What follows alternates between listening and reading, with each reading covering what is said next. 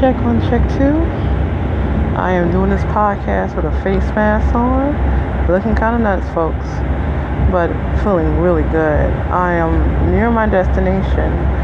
I'm on my way to San Diego, Old Town, and I'm excited about being here. I'm looking at all the green life here versus Las Vegas. Hey, it is what it is. It's beautiful out here in California never been. Always wanting to go, and I get to be here for two days. On the seventh, I'm heading back to Vegas to finish my project. Thinking about staying even longer. I know that sounds a little crazy, but I really am trying to figure out how to get the right type of data on this project. So I'm telling myself to take my time and make the sacrifices. So I made the sacrifice to get this far.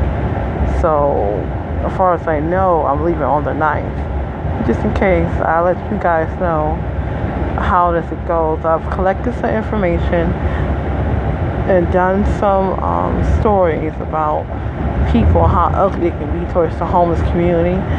And and I've had opportunities to help out the homeless. And I'll be able to do that again on the 8th.